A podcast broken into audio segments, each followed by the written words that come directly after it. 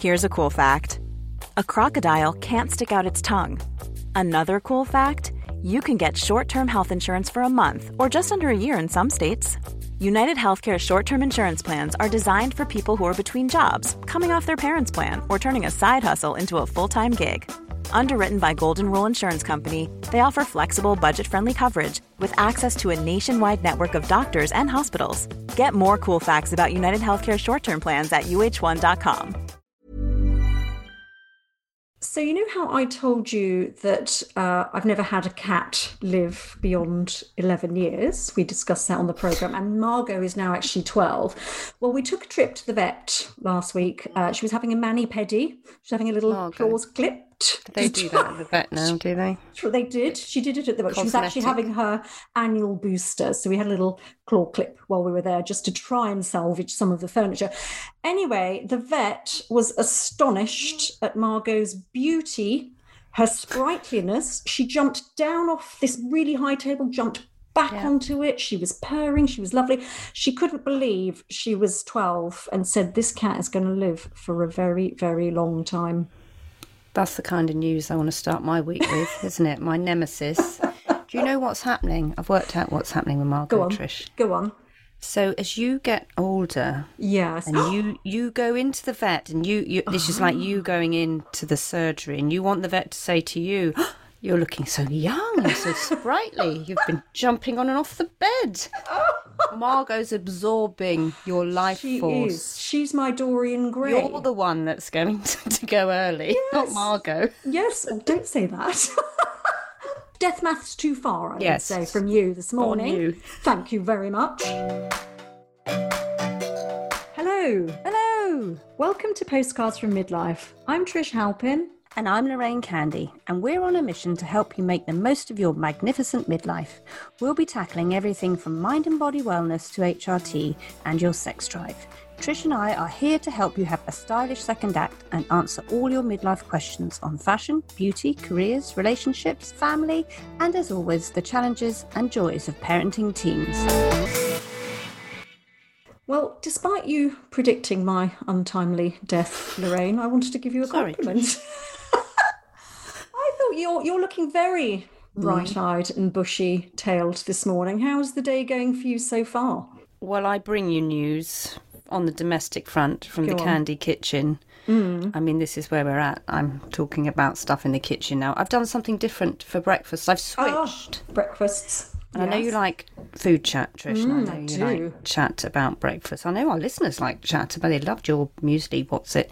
Anyway, I've moved from my summer breakfast to my winter breakfast, which I used to do with my wardrobe, which I'm now doing with my food. right. Um, I've been sent a big bag of oats, some PR situation, and I've discovered something that I thought would be just so delicious. I'd be having it every day, but I don't think I can ever eat it again.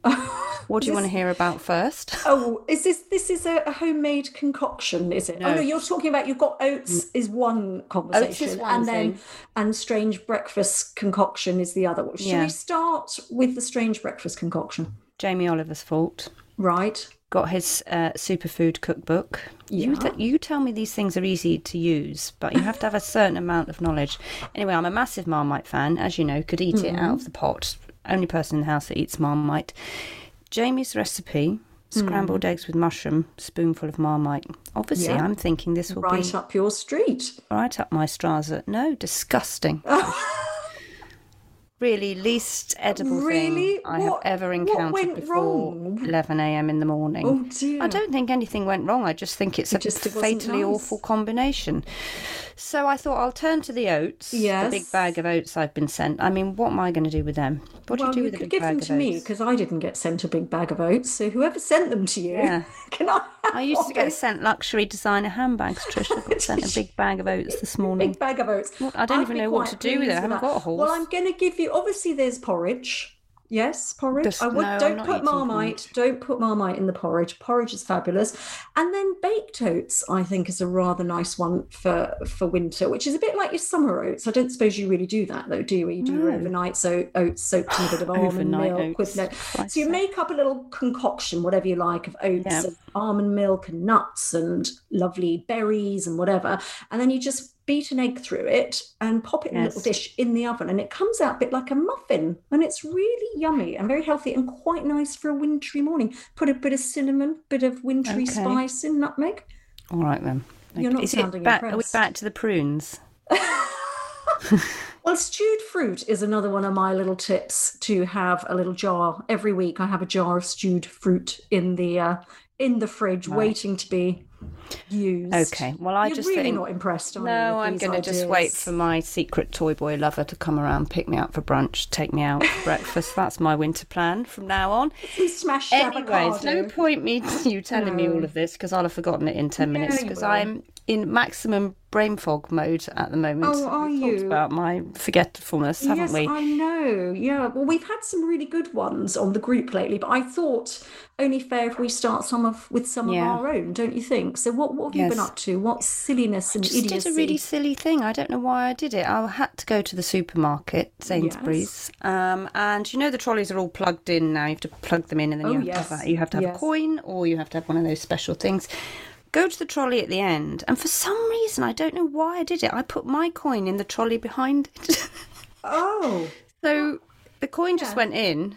yes. All the trolleys were then stuck. The whole queue was oh. stuck, and no one could get the. We had to find another trolley, poke it in. I mean, it took 20 minutes. Oh, I don't know why I did it. And my, my 11 year old said to me, Why did you do that? That's a really. I just said, I just. Oh. I just forgot. Well, you see, Mabel. I would just, forgot. What you've been doing? I knew sculpt- you Well, I would have skulked away in that situation and just Oh, no, I can't leave a situation You didn't want to leave a pound. You had to solve it. No, I had you- to solve solve the problem. Oh, at least you had an 11, an 11 year old to help you. Well, Mm. I'm pitching for a place on the chart of bloopers with my little endeavour last week, which was I left the, uh, we've got a hybrid car, and I left the electric charging, you know, like the flap and the thing that plugs in, uh, like, like a don't- petrol yes. cap, basically. Yes. And I was driving around with this thing obviously completely open, people bibbing at me, men in white vans, and I was just Yes, obviously. Oh, stop bibbing at me. They were trying to tell me something. And actually, I ended up in the car park next to a load of trolleys. And it was only when I came back from my shopping that I spotted. How I didn't rip the thing off No. with reversing in and out of, because obviously it took me about 20 goes to get into the parking spaces, is quite beyond me. I mean, you know, I I'm not know. sure. I'm not It's sure. brain fog malarkey. Yeah. It's bad, but it's not as good as the one on our private Facebook group Oh, from yes. Joe who says, got in after a night out. I'm quite impressed with that situation anyway, night out. Mm. Promptly used my Oestrogel, which is her HRT, to remove my eye makeup. That is quite impressive. I'm going Yeah. to ask a question. I'm not judging. I'm not being married. No Do we think that Joe had had more than a few glasses of alcoholic Yes. beverages, or did We she just forget to put her Joe glasses was, on? yes, we think that behind Joe was a trail of all her clothes up the stairs. you know that thing you do when you try to come in quietly and you think, oh, it's a good idea, I'll take all my clothes off now before I get in the bedroom and then I won't wake anyone up. It just makes so much more noise.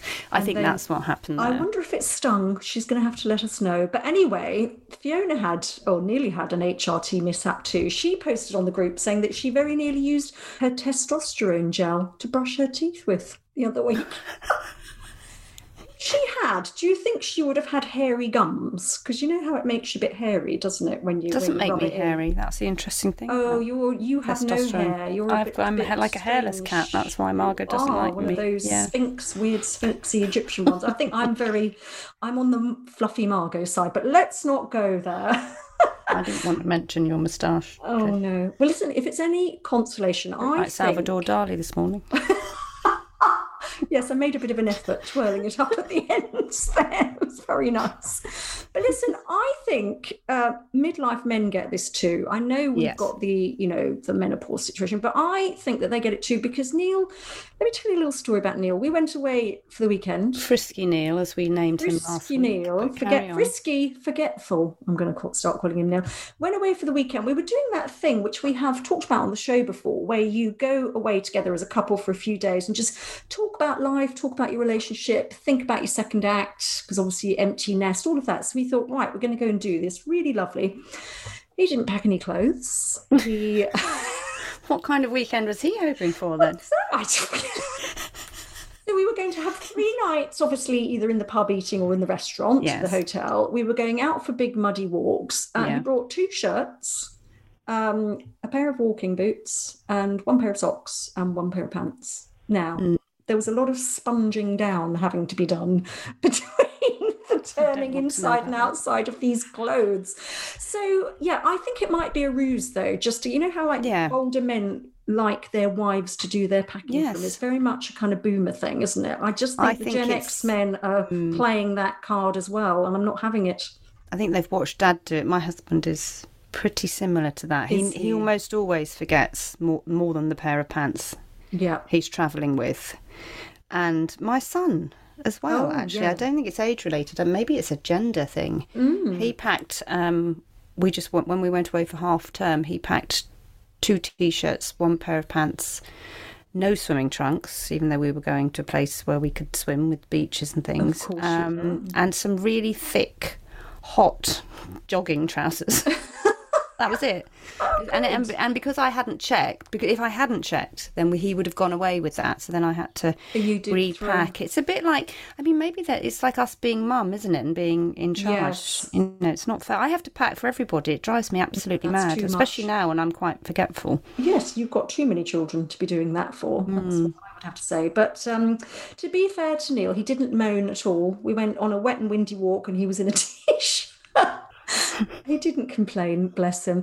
But that's the difference. I between the sexes. I mean, I would have been complaining like anything, and I would have had to turn around and drive home or go to a shop. Trish, just as got we on with know, it. with you, conditions have to be absolutely perfect, and you have to be hundred percent prepared, don't Exactly. you? Yeah. I like to be organised. I Yeah. do like to be organised. But uh, differences between men and women, we're going to be talking about Mm-hmm. We that a bit later on in the show in a slightly more, well, a much more serious way, in fact, because um, we've discovered quite an alarming one, haven't we? Which is Yeah. that women, and particularly women in midlife, are more susceptible to autoimmune diseases than men and actually get them at a ratio of three to Yeah. one. And we wanted to find out more about this. So we've been delving into the topic, speaking to an expert to find out exactly what is going on and, and understanding the link that's being established with menopause and also long COVID too. It's all thrown in Yeah. together. So we we need to know more, don't we? Yeah, I think everyone needs to just sort of take a moment to listen to that and think about it because there are so many symptoms. And, you know, as we know, in midlife, we are often confusingly mm. prescribed and diagnosed many different things. We're going to be sharing what we discovered later on in our How to Win at Midlife section because, as you know, we are on a mission with this podcast to boldly go where no other podcast has been before. And we do discuss all the important issues for women in midlife, especially your health and well-being. And we like to keep you informed. It's not just drivel about porridge, oats, and marmite in eggs, is it, Trish? No, definitely not. Or hopeless men's packing, no. And as well as keeping you informed today, we'll also hopefully be making you laugh. We'll be having a few laughs. Intentionally making you laugh as opposed to accidentally. Yes, general silliness, because today's guest is an award winning comic, Angela Barnes, who is the star of Radio 4's News Quiz and Telly's Mock the Week. And Angela will be chatting about her career switch from working in social care to becoming a comedian and her personal midlife journey too. I'm looking forward to that. Trish, I like to have funny people on the show. I can't carry it with No, my it's just yeah, exactly. on Only my own, you. Trish. all, that, all that comedy from you and Margot. Yeah, exactly. Uh, well, we do need laughs in our lives, don't we, right now? So Yes. let's get ready to meet Angela. Our guest today is award winning comedian Angela Barnes. The Guardian called her a gloriously down to earth, straight talking, and extremely funny comic. And you'll recognise her best perhaps from her star turns on TV's Mock the Week. Known for her quick fire punchlines, Angela 46 has appeared at the Edinburgh Fringe Festival, toured with Alan Carr, starred in Live at the Apollo, and is often a guest on TV's 8 out of 10 Cats.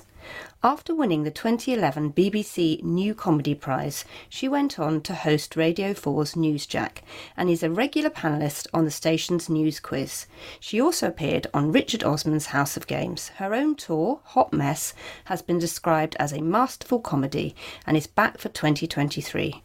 Angela who has been hard of hearing since childhood, has been called one of the hardest working comics on the circuit, performing 100 shows at 91 venues in 2018. But before she launched her comedy career, aged 33, Angela worked in mental health and social care for 10 years. In 2021, the comedian was clinically diagnosed with ADHD. We'll be chatting to her about this and much more. Welcome to Postcards from Midlife, Angela. Hello. Thank you for having me. Well, it's lovely to have someone here who's going to make us laugh. We're looking forward to that. That feels like a lot of pressure early on. I don't. Yeah, I, am not sure that was in the deal, was it? Oh no, been a terrible anyway. so shall we start at the beginning? Um, and can you tell us? Well, tell our listeners why you wanted to be a comedian and why you initially delayed your dream of making that your profession. Okay, sure. Well, I, I mean, I didn't start doing stand up till I was in my early 30s. Mm. I mean, getting on for mid 30s, really. Um, and I was always a, a bit of a comedy nerd. Like, I loved watching stand up, I loved going to live comedy, watching it on telly, you know, on the radio. Um, but it never really occurred to me that it was something that I could do. I think partly, you know, I come from a very sort of working class background. It wasn't that, you know, no one went into the arts I mean, it feels mm. very lofty calling it the arts, but you know, mm. into that world. It just wasn't something that women like me did particularly. Because I was such a fan of comedy, I actually started running a, a little comedy night just in a, um, a, room above a pub in Brighton where I lived, just for fun. Uh, I never actually performed at it, I just booked the comedians to come down. And it was my dad who loved comedy as well, and he always used to come to these comedy nights and, and he'd say to me, Why don't you have a go? You know, why don't you do it? And I'd be like, Don't be stupid it's those clever ones that do that, not me. And then my dad passed away very suddenly in 2008. He was 60. And it just made you go, do you know what? Life's short, isn't it? This is a thing that I love. And I just thought, well, sod it. And here we are. and we love to hear about your dad, Derek. Very sad, obviously, at his passing, but the, the influence that he had on your career. But we believe he owned a sex shop. He, he didn't own it, but he did he did manage it. Yes. Okay. He, um, just to make it even classier, it was in Great Yarmouth. Um, very classy establishment, as you can imagine. I mean, my dad was uh, what everyone would call a character. Loved life, very youthful, very, you know, a raconteur, would hold everyone's attention at gatherings, you know, with the stories that all of us in the family had heard a million times. We would roll our eyes and go, oh, God, here he goes again, you know. But that was the sort of person that he was, very larger than life. He was you know, an interesting chat, a swinger, a naturist, uh, ran a, you know, worked in his sex shop. So yeah, it, it wasn't your average your average dad. I think it's fair to was say. That, was that embarrassing as a teenager? Because anything your parents do when you're younger is jolly embarrassing. But a yeah. naturist sex shop manager must have been quite I mean, I, to take on. Yeah, I do think my dad made it his life's work to embarrass me. I do think that that was all good training for what I've ended up doing for a living. You know, when you just sort of unembarrassable, really. Nothing could be as embarrassing as the things that he used to do. I mean, he didn't actually work in the sex shop till I was a bit older, till I was like, right. sort of late teens. You know, I used to do a joke about take your daughter to work day being a bit awkward, but that. that was just a joke. I have never had so many male friends as I had when my dad worked in a sex shop and you know I'd, I'd take them up there and they'd come home with bags full of free dvds and things. So yeah it made me very popular amongst a certain group of friends did you end up working in, in social care then originally? And what has stayed with you from that part of your career? Everything i've done in my life i think has been by accident. And I, th- I guess that's the case for a lot of people. But i was never one of these people who you know at school knew exactly what they wanted to do and they had their dream and they went and followed it. That never was the case for me. And I, uh, and I'm sure we'll talk about this later, but I got diagnosed later in life with ADHD, and that's mm. made a lot of my route to where I am make a lot more sense now. Because when I was at school, I was very um, uh, bright. I went was moved up a year. I was very so I was full of potential, I think, when I was at school and, and expectations. And when I left school, that all really fell apart. Um, because what I now know with hindsight and looking back, but what I didn't know at the time, you know, for somebody with ADHD, but who is quite bright, you're very good at masking what's actually mm. going on. So I would do my homework at the last minute under stress and panic and get myself in a state about it. But it would get done, it would get handed in, and it would be good enough because I was bright. And so nothing was ever picked up as being an issue. I was called a worrier when I was a kid and things like that. And then I just I just got lost for my early mm. twenties. Really, I I was very unfocused and I didn't know what I wanted to do, and I kind of fell into doing care work as because I just needed a job. I needed to pay my rent. From that, I was like, oh, I quite like doing this. I'm getting something out of doing this, and so then I went and did nursing first, and then I sort of moved more into social care because I I really enjoyed nursing, but I like the more sort of uh, working with people more longer term. So mm. you know, in nursing, very often you're you know, someone comes in, you patch them up, send them on their way. Whereas in social care, you know, you have a caseload of people that you work with continuously. I found that a bit more rewarding. And I also myself, during my 20s, was in the mental health system myself. I was on both sides of the coin, really. I was working in mental health, but also using mental health services. So uh, I think while that was a part of my life, it was difficult in many ways. I got a lot out of it. But I think it's quite time limited. I remember working with a lot of people that I thought, you're burnt out and you shouldn't be doing this anymore. Yeah. And I didn't want to be that person. I was very lucky that comedy sort of accidentally came along and gave me a route into doing something else. And you had constant ear infections when you were little, which mm. led to you being hard of hearing, didn't it? So that was something yeah. else you were dealing with. When you were in the mental health system, was that part of it? What what was going on? Hindsight's an amazing thing. I have recurrent glue ear when I was a kid. And I've got something called tympanic sclerosis, which is like calcium deposits on the eardrum. And what that means is it just prevents the eardrum from vibrating effectively. So there's lots of scar tissue and stuff, which then means you don't hear yeah. as well. I was about 18, I think, when my hearing properly noticeably started going. But I was told at the time, you know, that it would fluctuate and that it wasn't something that hearing aid devices could particularly be helpful for. And I just had to sort of suck it up, really. I kind of coped like we do. You know, I was lip reading, I was doing my best. To, quite hard and work, though, isn't it? It's exhausting. It was, it was exhausting. That. And I remember one manager I had once saying to me, because I had a device that I could plug into the telephone in the office, which would amplify the telephone so I could hear it better. And I remember a manager saying to me that it was all in my head and I was just attention seeking, you know, and stuff like that. And I just sort of put up with it. And but it did get worse. It wasn't until I was much older, till about five years ago, because I just had in my head I'd been told that hearing devices would be no good for me. But I just thought I'm going to explore this. I think I got some leaflet through the door, you know, from Amplifon or somewhere, just saying, "Come and have your." Probably when I turn forty, because that's when those leaflets start coming through the door, isn't it? Just suddenly like, "Oh, you're falling time. apart. Have this." It's um, a long time to put up with not. It was a really long time. and that's why now I do talk a lot about people, you know, because we don't think twice about getting our eyes tested and wearing glasses. No you know, and any tiny little thing that needs correcting in our vision, we do it. But for some reason, with our hearing, we just put up mm. with it.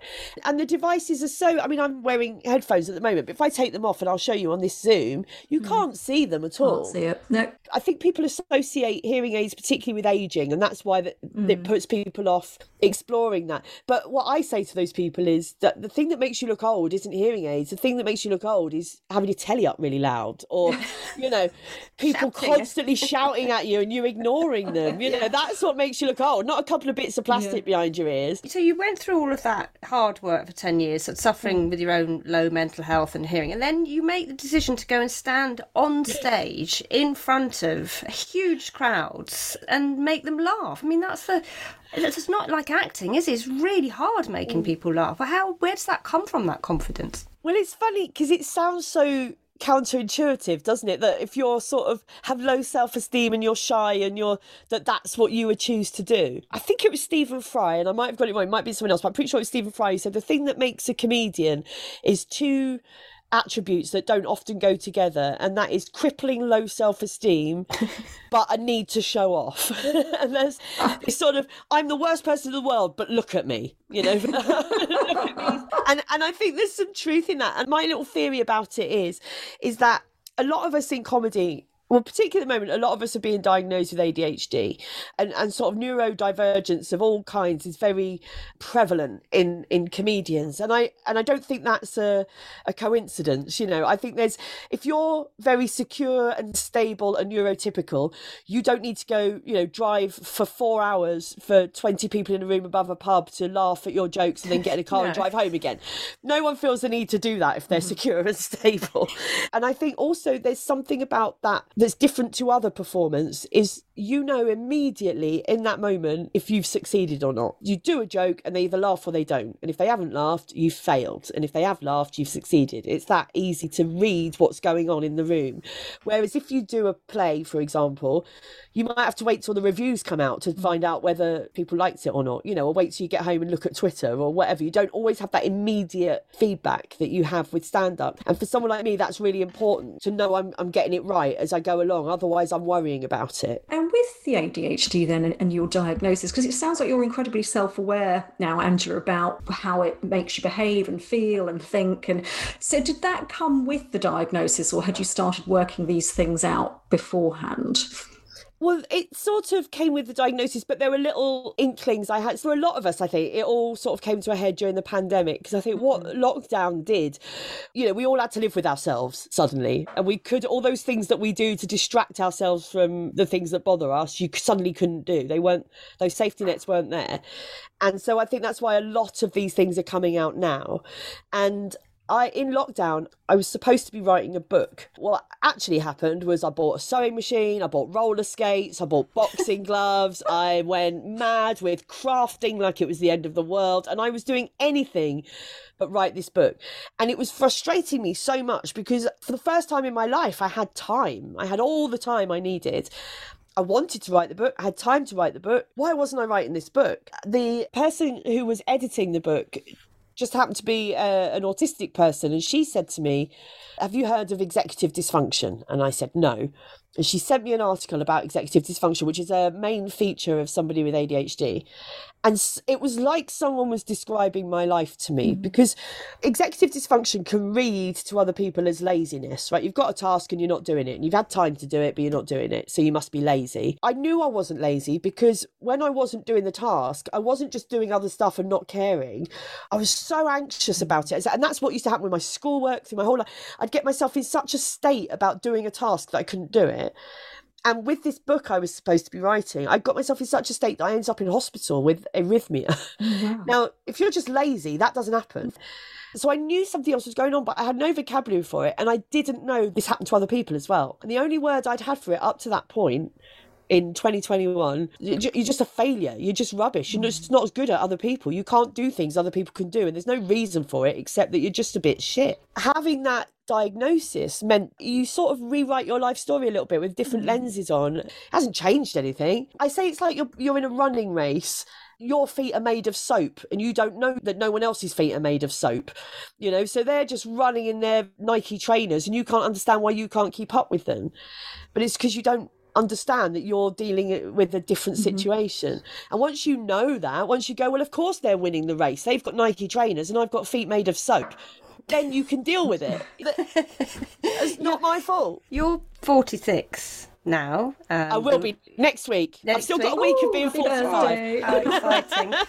and you. you're married to Matt. You've got Tina the cockapoo. I have. Um, so at 46, you may be in the perimenopause, and we know there's quite a lot of information actually around ADHD and menopause and perimenopause. It, it actually makes the symptoms, because estrogen affects the neurotransmission of your brain, mm. a lot worse for some. Mm women. I've got three friends who've been diagnosed with ADHD in perimenopause because what they were sort of managing suddenly became unmanageable because their estrogen had gone from their brain. How has that been for you? Well, I think that's another reason why things came to a head when they did, definitely. Because they call it masking. I think if you've got ADHD or any sort of neurodivergence, even if you don't know you have it, you mask it to try and appear like everyone else. You know, you say the things you think you're supposed to say, you do the things you think you're supposed to do, and it's exhausting.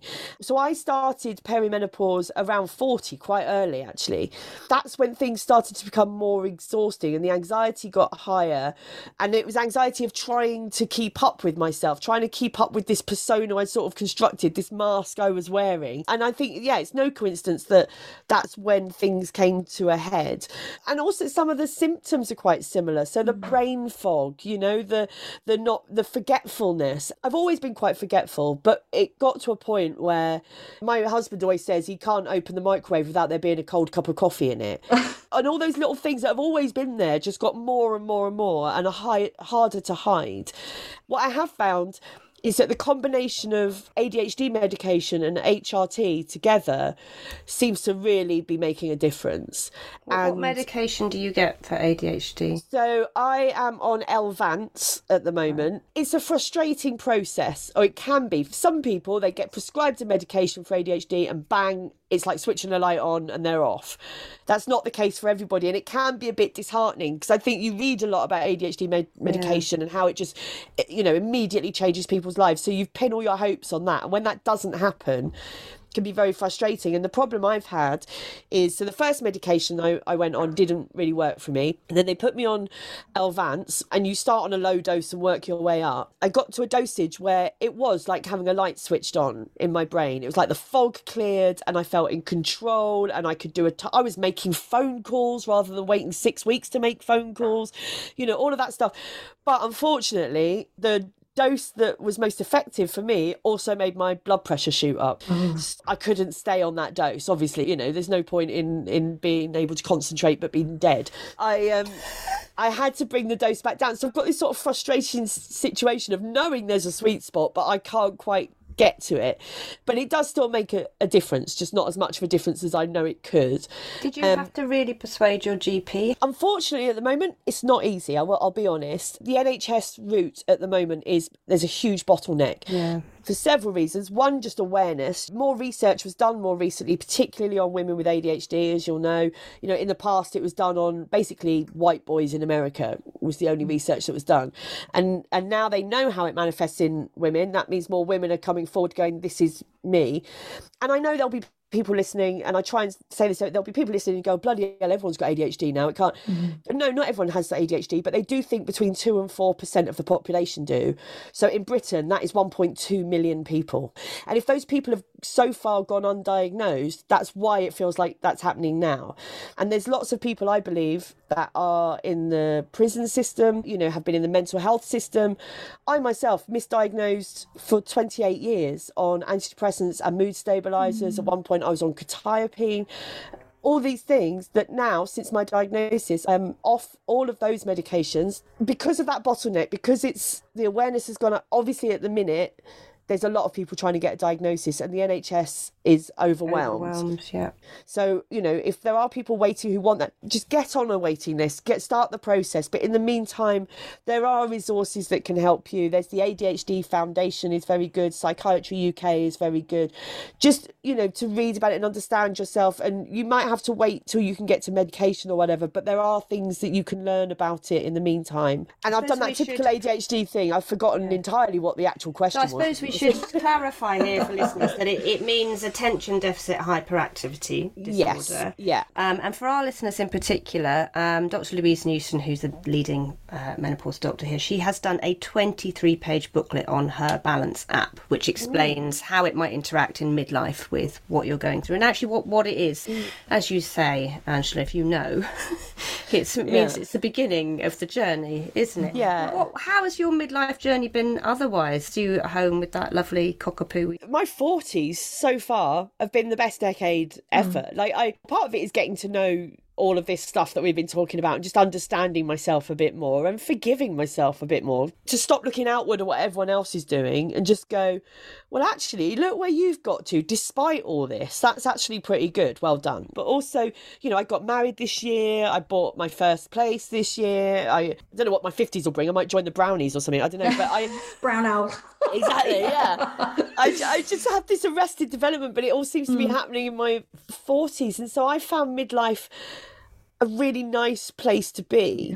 I do find that now i've sort of tipped over the midpoint of my 40s i've started to go oh not sure about 50 like 40 i was all right with 50 it feels a bit and i i think that's mostly because i'm a woman on telly and i'm very aware that mm. you know the nearer you get to 50 the less attractive you are to people who work in. So it, my anxiety isn't about being 50, it's about mm. Am I going to be able to continue doing my job? Am Is I that going changing though, Angela? Because I think you know older women's voices are voices. They really Mm. are out there now. I mean, women our age ten years ago, you just didn't hear from them at all. So it is kind of. But are you worried in terms of comedy and TV then? That I think- well- not keeping up with that. I am and I'm not. I do think that now everyone can find their audience and find their tribe because you don't need television. You don't need the gatekeepers anymore. And that has been very freeing to go, you can make podcasts or you can, uh, you know, do TikTok videos or you, there's so many ways to get what you're creating out there that actually what's the point in me stressing about knocking on a door that doesn't want to open for me? Hmm. Fine i'll just make you know I'll go my own way. So i think that's less stressful now than it's ever been in the past in mm-hmm. that yeah there are more older women's voices on tv but also tv doesn't want you well fine i'll find people that do television particularly seems to be obsessed with courting a youth market and i understand why because then it's longevity but young people aren't watching telly the people watching telly is my mum on a saturday night you know or My So- teenagers don't watch telly. They think it's they're wondering what the hell. They might watch a bit of Bake Off if we make them, but that's it. Exactly. So, uh, you know, I'm not sure why it's still obsessed with creating stuff for those people. And I think that's changing. And I think now, you know, you see much more what happens now is that things end up on telly after they've already been popular online. I just think television as a medium, it's served me very well so far, you know, and it means I can take my stand up on tour and people will come because they've seen me on Mock the Week or Live the Apollo or whatever. But in terms of the future and my future, I just think the way forward is to go, well, there's there's women my age out there and men obviously people my age out there that want entertaining find a way to get it to them and that might not be on the telly And do people expect you to be funny all the time? So if they say, "Oh, we got Angela coming round for dinner," she'll make you laugh. Is that do, do people expect that? My friends don't definitely. They like they know i'm the least funny of my mates i think when we get together. And i think that of a lot of comedians because i think we you know we treat it like it's a sort of it's almost academic the way you know when you're writing a joke you're, you're sort of thinking about it and you're not being spontaneously funny down the pub is a completely different muscle you know it's a mm. completely different thing that you're using. And i've certainly had it sometimes with you know you'll meet someone you usually blokes if i'm honest who suddenly they feel like they've got to be funny to you you know instantly and come in and start sort of and they sometimes overstep the mark because they'll say things that they'll sort of start bantering with you but they forget uh, you don't know them and you can't just suddenly be rude about people when you don't know them you know and they'll come and you're like why, why are you being mean? Why are you saying that to me? And they've realised they've crossed the line. And it's good. Oh God, I- you're a comedian. I thought I had to do this weird mm-hmm. banter thing that everyone thinks that comedians do. And, right. uh, talking of rude, let's have a chat about cancel culture and how you how you navigate that in the comedy world. Oh, it's such a fake thing that is being put about. And I think this idea that there's no free speech in comedy, I just don't buy it. It's, you can say whatever you like. The thing is, as has always been the case, you have to deal with the consequences of saying whatever you like. You know, if what you've said is upsetting people, you have to deal with that consequence. And yes, I know there are people now who are professionally offended, and that happens on social media or whatever but there are things you can say that do genuinely upset people. And if that's all you're out to do, well, good luck to you. I find it boring, you know. I find, I like comedy because I like jokes. I like things that have a right turn and go where you don't expect them to. I don't need, you know, to hear things that are just shocking for the sake of it. I mm. find that so tedious. I think everything that you say in public, particularly, you have to be prepared to defend. And if you can't defend it, then why did you say it in the first place? Where does your spirit come from? Your creation of the jokes. How do you how do you take a little thing that's happened and make it into part of your show? the comedy that I do isn't necessarily the same as the comedy I enjoy. You know, I enjoy all sorts of comedy that I can't do. I like quite surreal comedy or I like sketch comedy, or, you know, all sorts of things I enjoy that aren't things that I do. But I think for me personally, the stand up that I do is kind of observational, but it's kind of confessional as well in a way. Because I always think we're very good in this country, I think, at self deprecation. It's funny because I've done shows in New Zealand, for example, where self deprecation they, they almost want to stage an intervention when you do it too much. They're, you know, they're sort of like, oh my God, is she all right? You know, whereas in this country, I think we, we really don't like arrogance in our comedians. Mm. And so, you know, if a comedian comes out all high status and I'm better than you and I'm going to tell you how it's at, I think your average British audience audience is like, who the hell do you think you are? Whereas I think what we like is is a bit of self awareness, a bit of self deprecation. I was I want my audience to come away from my shows laughing and not thinking, oh, I wish I was her, but thinking, thank God I'm not her. you know what I mean? Like, just come away from the show feeling better about their own lives because oh, they're not me. It's like our listeners, I... Trish. Yeah. you know I mean? Thank God like... we're not those two biddies. but it's like that thing. I always say that bad dreams are better than good dreams, right? Because when you have a bad dream, you wake up and you go, "Oh, thank God, that was just a dream, and my life's all right." When you have a good dream where really good things happen, and you wake up, you go, "Oh, it's just the same old shit oh, here." I can't fly. I can't, I can't fly. fly. I haven't won the lottery. This is rubbish. Oh, and, and, tell us about Hot Mess then. So, Hot Mess is the show I took to Edinburgh this year, mm-hmm. and I'm mm-hmm. taking it on tour next mm-hmm. year. Well, it started off being a show about being diagnosed with ADHD, but ironically, I got distracted.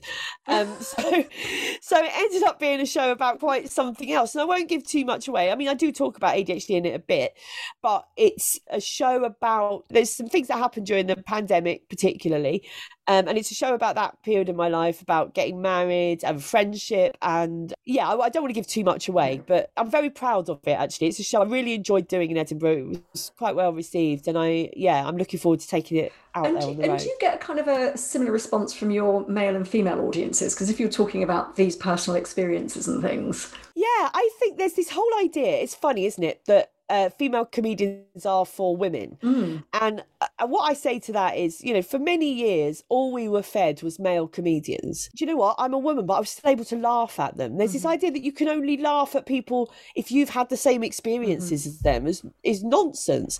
You know, and it, and it just doesn't add up. You can very quickly disprove. And, and you say to people, what, you've got no women in your family have ever made you laugh. And there's all sorts of fallacies that are out there about what female comedians talk about. Oh, they talk about periods. And they're, mm-hmm. well, A, I say to that, if men had periods, do you think they wouldn't bloody mention it in their comedy? do you think they'd honestly not mention that? You know, men are always talking about their prostate examinations and masturbating or whatever, you know. Yet we still are able to laugh at those jokes. So why can't men laugh at our jokes about whatever we talk about to do with our bodies? It's mm-hmm. it's rubbish this idea that that's all we talk about. Now, before we let you go, Trish and I are doing a live show next Ooh. year, two days, our first ever thing we're not trained in anything. Like I mean, literally nothing. We're not trained in podcasting. We're not. I don't know what we've got. We've got. I left school at sixteen. I've got no qualifications. She's got a handful of O levels. if we go on stage, yeah. right, what are the three things we need to know? How do we warm our audience to us? We might be funny, funny peculiar, but we won't be funny ha ha. So You'll give us some great. advice. I think that the most important thing is that you keep talking. I think sometimes what happens if you're nervous, you can sort of go, I can't remember what I was going to say, and clam up and stop talking. And that's when an audience gets nervous if you're nervous. I got that and, one, Trish. I can do that. Yeah, you got that. She, That's she it. doesn't stop. Yeah, brilliant. That's what you need because what it's important to remember is the audience doesn't know what you were going to say next. Mm-hmm. Right? You're not doing Shakespeare. They don't know the script. No. So as long as you say something, they'll assume it was what you're meant to say. So I know a lot of people worry about sort of what comes next and, and whether you're going to forget what you were going to say or whatever. As long as you say something, they don't care. And then it will come back to you. Try and make eye contact with the audience. Easier said than done because very often on a stage you can't actually see them, they're in the darkness. But try and just sort of imagine where their eyes are and look at them uh, because that's just a warm gesture. Use those gestures with your hands that bring them in. You know, if you're sat That's there with your eyes folded, looking everywhere then they, then they won't trust you at all. I mean, you'll be fine because you're natural, relaxed, you know, warm people. So uh, pe- people can see, they can smell out arrogance and they can smell out insincerity. Right. And if, you know, so they're the things to avoid, really. We're gonna, we're gonna take Trisha's pussy with us, Margot. Yes, Margot. Margot's coming. Although I will say, I once made the mistake of taking Tina on stage, yeah. and I say mistake because once you've taken a puppy on stage, they're not listening to what you say. Can't beat it. They're just. I, I took her to. It was when she was a tiny poppy as well. I was on tour, and I I used to um with my support act. What I'd do is I'd go out first, say hello to the audience, then introduce my support act on stage, and so I brought the puppy out with me. Sort of did a little bit brought on my support act. They did their bit. I came back on to do the show, and they were just like, "Where's the dog?" Yeah, I'm never doing that again. They're not. They're not. That's it. I've lost any control in this uh, room now. Oh. You've been amazing, Angela. So yes. now we know all we need to do is get a puppy, and then our problems will be. Absolutely, yeah, they won't care what you're doing if you've got a puppy. Oh. Thank you for sharing your mental health journey as well, because I think that will be incredibly useful for mm. our listeners. And thanks for being so honest about it. No problem. Thank you for having me. It's been a pleasure.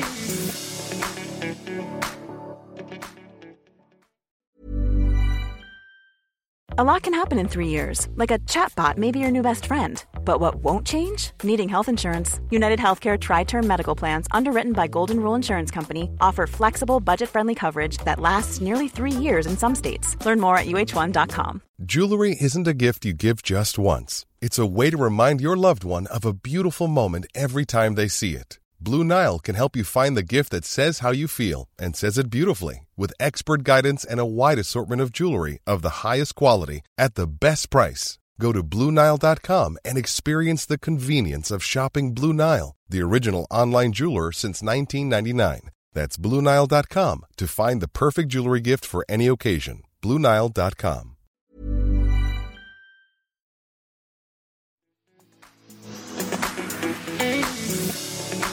It's time for How to Win at Midlife, and this week we're going to be finding out about a health issue that affects three times more women than men, and in particular, women aged 40 to 59. Yes, so that's all of us in those years leading up to and beyond menopause, um, and yet we know so little about it. So, Lorraine, if I said autoimmune disease to you, what would you say? Well, I don't think it would be my celebrity mastermind subject, no, that's for sure. Um, but I do know that it's a range of diseases, isn't it? It's things like multiple sclerosis, rheumatoid arthritis. And I suppose it's something to do with your immune system not working properly. But I don't really know a lot about it. So, shall we call 999 postcards, our roving mm. midlife ambulance, and yes. get some information? Because you have been speaking to an expert, haven't you, Trish? Yes, I have. I've interviewed Dr. Anita Kåss, who's actually a leading researcher into autoimmune disease. And she's actually got this really poignant personal story she was telling me about. Um, so, her mother developed rheumatoid arthritis after she gave birth to Anita. Because, as we're going to come on to discuss, there's a big link between hormone surges in women, uh, so post pregnancy, menopause when they can sort of get autoimmune diseases. So um, Anita's poor mum died when Anita was only 13. Um, the mum was only 51. And at the funeral, Anita couldn't cope being in the room with all the relatives. And, you know, she'd had such a traumatic experience and all the family friends. So she went into another room in her house and picked up a copy of the Encyclopedia Britannica to look up rheumatoid arthritis. Um, and there and then she made the decision to become a specialist doctor, and it's become her life's work. Isn't that incredible? Oh, I love those stories. That is mm. totally incredible. She lost her mum, but she's probably helped loads of other women, loads of yeah. other daughters with her work. What did she tell you about it? Okay, then, about autoimmune diseases. Okay, so we probably just need to have a very, very quick biology lesson on how the immune system works. Yes, so, please. the immune system it's it's our white blood cells. We've heard of those, and you have about one white blood cell to every fifty red blood cells, and they're kind of this little army of cells that eat up pathogens. And you're born with your innate immune system, um, but then you acquire an immune system from birth, which is it's what you're then subjected to, and everybody everybody's immune system is different because we all have different infections, we all respond differently, we get different viruses, etc. Um, so, so there's all sorts of clever things going on with T cells and B cells and, and the, these kind of things that can recognize very smart viruses. A lot of viruses try and replicate what's going on in the body to to defeat the um, cells. And these cells are very clever, and they, um, you know, they go in and they sort them out. Um, aging and lifestyle obviously can render our armies tired and less effective. Um, you can get inflammation, infections, and that's why older people are more prone to to infections and things. But the problem is those cells can turn on us as individuals. And this is what researchers like Anita are trying to find out as to why they do it and what is going on. And there are actually thought to be over 100 autoimmune diseases, including lupus, celiac disease, Crohn's disease, type 1 diabetes, and um, even psoriasis is, I didn't know that, that's an autoimmune disease. There's one called Hashimoto's thyroiditis, which attacks the thyroid cells um, and can cause weight gain, lots of tiredness, exhaustion, etc., etc. Yeah, I've seen on our Facebook actually lots of yeah. uh, threads about Hashimoto's and members sharing symptoms um, and advice and support. There's a lot of support there on the Facebook about this kind of thing. So now that I know how it works, why women? This seems very unfair. Why are we yeah, more prone well, to autoimmune diseases than men? Well, that's a really interesting question because women's immune response is much, much stronger and more aggressive compared to men's, which is really interesting. So it means that if our immune system goes rogue um, and turns on us, it does it in a much bigger way and more frequent way. And so, one of the theories, therefore, of course, is that it has to be related to the sex hormones because that's fundamentally the biggest difference between men and women are, are different sex hormones.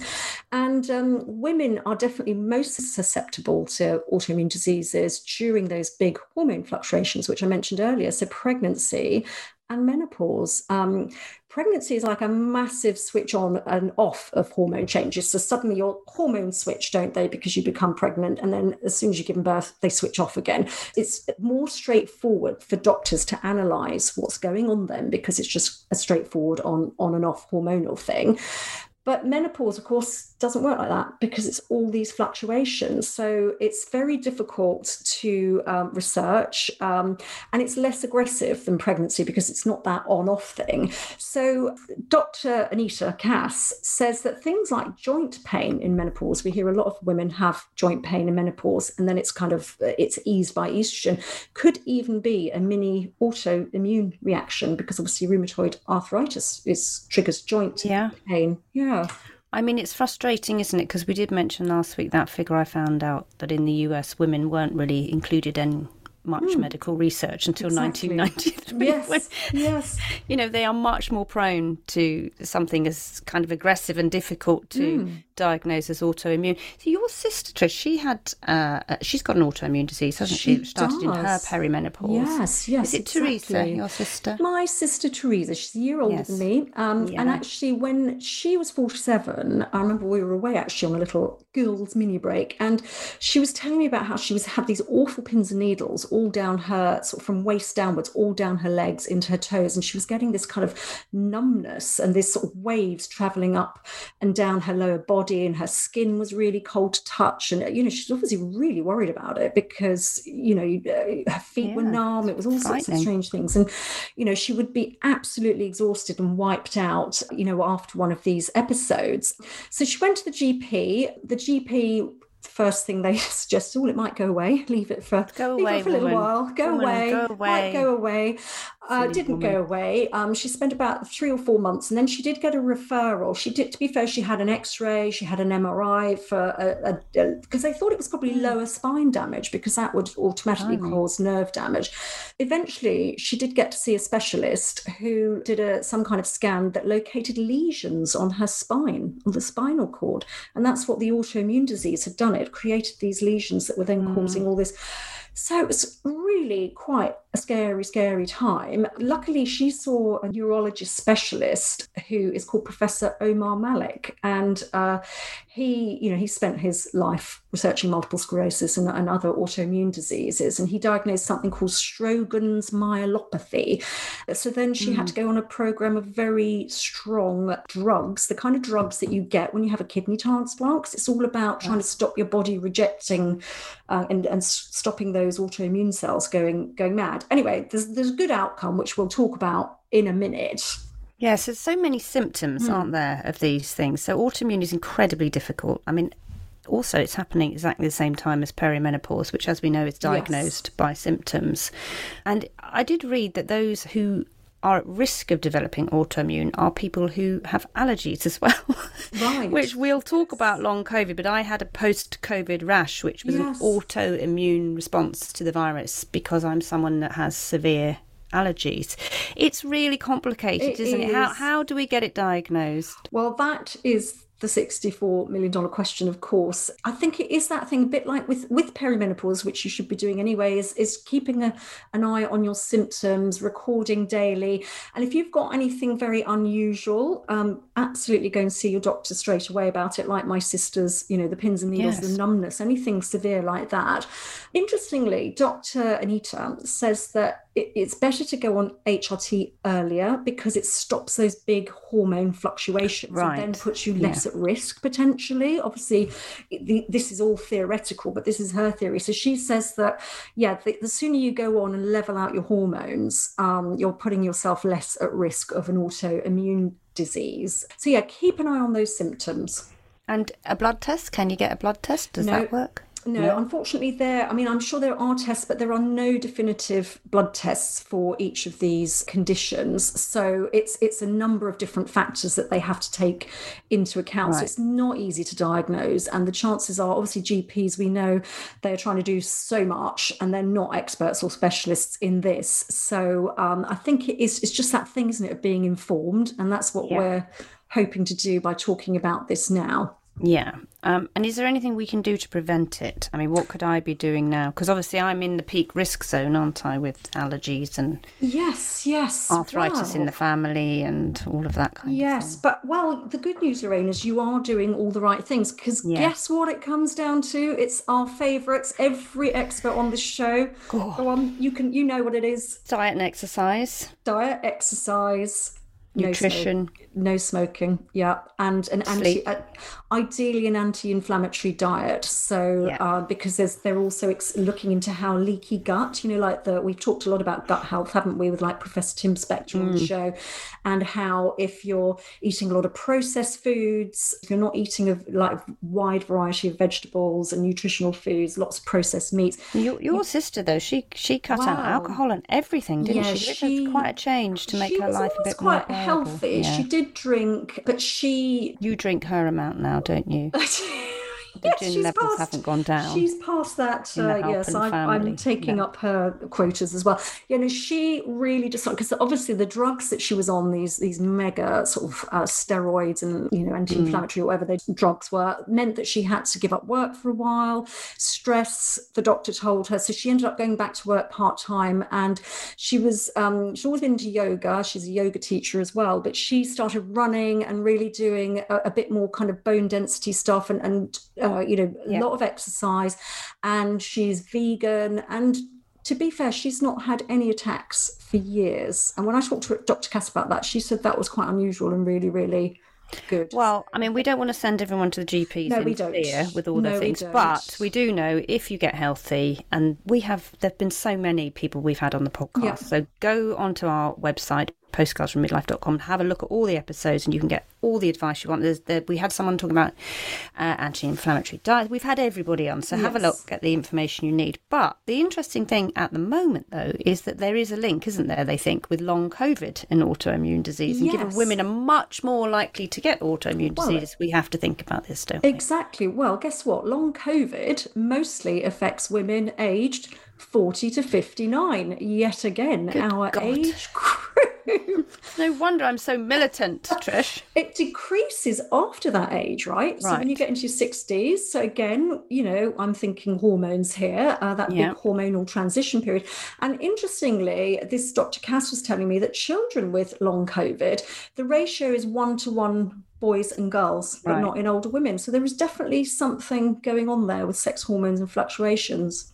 Well, it is absolutely fascinating, Trish. I hope we haven't scared anybody, but we are no. just making you all aware. We mm-hmm. will put all the notes and there will be a list of resources on our private Facebook group and everywhere else we can because we are saving lives with our 999 yes, postcards yes, from Midlife exactly. Ambulance Service. That's what we want Where can I get Anita Kåss's book? Then? Well, her book is called The Immune Mystery, which is a really interesting read because it's part memoir about her story about her mum and growing up right. with somebody who's got rheumatoid arthritis. And, and actually, Anita lives in Norway. And um, for our listeners in Norway, we know you're out there because you're well, they're coming to the show. Yes, coming. exactly. Yeah. Coming to the show. Um, so Anita's actually doing a sort of live shows and a tour right. to talk about menopause, autoimmune, etc. So you can check out her website, anitacass.com, for more information. Thank you, Dr. Halpin. Da, da, da. Back at it. My homemade DIY jingle for Nostalgia. Noodle. What have you got for me? Where have you gone in the Halpin TARDIS of time? Oh my goodness. Well, this was prompted by a song on the radio and it was one of those things that you know you you know, we've been around the block, we've been on this planet quite a long time. Speak for yourself. You've been here a bit longer than me. Well, I know, but you know what? It's that you learn something new every day. And I learned something new about the Eurythmics song, There Must Be an Angel, which was released in 1985. So nearly 40 years on. I never knew this. Do we get a few bars, Trish? Da, da, da, da. That's not very good, is it? I don't think No. Annie's got anything to worry about. Right, I'm going to going to see if you know this. Go on then. Who played the harmonica on that song? Oh, is it someone famous? It is someone famous, not just Oh. famous, like so famous. How did I not know uh, this? Adam Ant. No, uh, very, very, very way off. It was Stevie Wonder. Stevie Wonder. Oh. What? Look, even our producer Amanda is looking shocked. She, you didn't know that either. You see, there's always something noodly that you can learn. Can I name drop about Annie Lennox? Of course now, you can. Of course, I. This was only just a setup for you to be able to name drop because you've done your Dave Stewart name drop Yes, before, so you've had my that letter, one. my So note from Dave do, about we can't Debbie do that Moore, one yeah. again. So go on, Um, Annie. so I've just had my baby, first baby. So this is my noodle, I guess, because this is 20, nearly 21 years ago. And I'm doing that thing where I'd just gone out with her for the first time and a, a stone had fallen out of my engagement ring and we had to take Ah. it back to the little jeweler in uh, Notting Hill. And because I was so precious about the baby, I couldn't take her out of her car seat, Trish, in case, I don't know, the wind touched her skin or something, or that she was just, you know, you go mad, don't you? You go a bit mad with first baby. I used to go around turning the, um, putting the lids of the loo down in case things crawled out. I was potty for about Or you, or you dropped it down the six toilet. Anyway, I'm carrying my precious cargo. I pop it on the Mm. top in the jeweler shop. All the people looking at me thinking lunatic. Um, and as I'm explaining about my Mm. engagement ring, a lady is talking to the baby and rocking the little baby in its little car seat, I singing think I know away to it, be. to I little know who it's gonna Scottish be. tones. And who was it? It was Annie Lennox singing to Baby Sky Oh, was she with her singing There Must Be hair. an Angel? Imagine if she was singing There Must Be an Angel. Don't be silly, Trish. I like the kind of sort of serendipity All and the kind Well, of all of yeah. that. Can you name the band that Dave and Annie were in before the Eurythmics? Steps. No, the Tourists. Oh, of course. Can you name more any of punk, the more of a punk band, the tourists, though, weren't Kind they? of, kind Yeah. of. No, I can't. I can't remember, Trish, No, what I did yesterday Okay, or how all the right. supermarket They trolley works. did, Of course, I can't remember thirty um, years ago. They did a cover of I Only Want to Be With You Oh yeah. and It's So Good to Be Back Home. I'm not going to sing it. No, I don't. Never heard that one. Well, if I sang it, you might Go know. on, do it. No. it's so good, so good, so good to be back home again. Well, I'm none the wiser, but thank you for that. Yes. Well, my dear friends, that brings us to the end of this week's postcards from Midlife. New episodes are available to listen to every Sunday on your podcast provider, and we would be very, very grateful if you could download your episodes because this means they count on our listener numbers. And we would love a review, please, if possible. Um, that would be marvellous. Yes, and please tell all your friends about us because we want as many women as possible to join in the midlife conversation. And why don't you all come along together to Postcards from Midlife Live, which is happening next May, 19th and 20th of May at the Business Design Centre in London. Tickets on sale now at postcardsfrommidlifelive.co.uk. Uh, but you can uh, you can just live the Postcards from Midlife experience. I'm very excited about that. Yes, pop to the Facebook group, look out for news, put any feedback there of topics you might want us to discuss. If you want to email us, and we do get some really lovely emails and very proactive, suggestive emails um, from our listeners, you can email us directly, and it's just me and Trish saying this at mm-hmm. hello at postcardsfrommidlife.com, or you can pop a little message on our Instagram. Goodbye. Bye.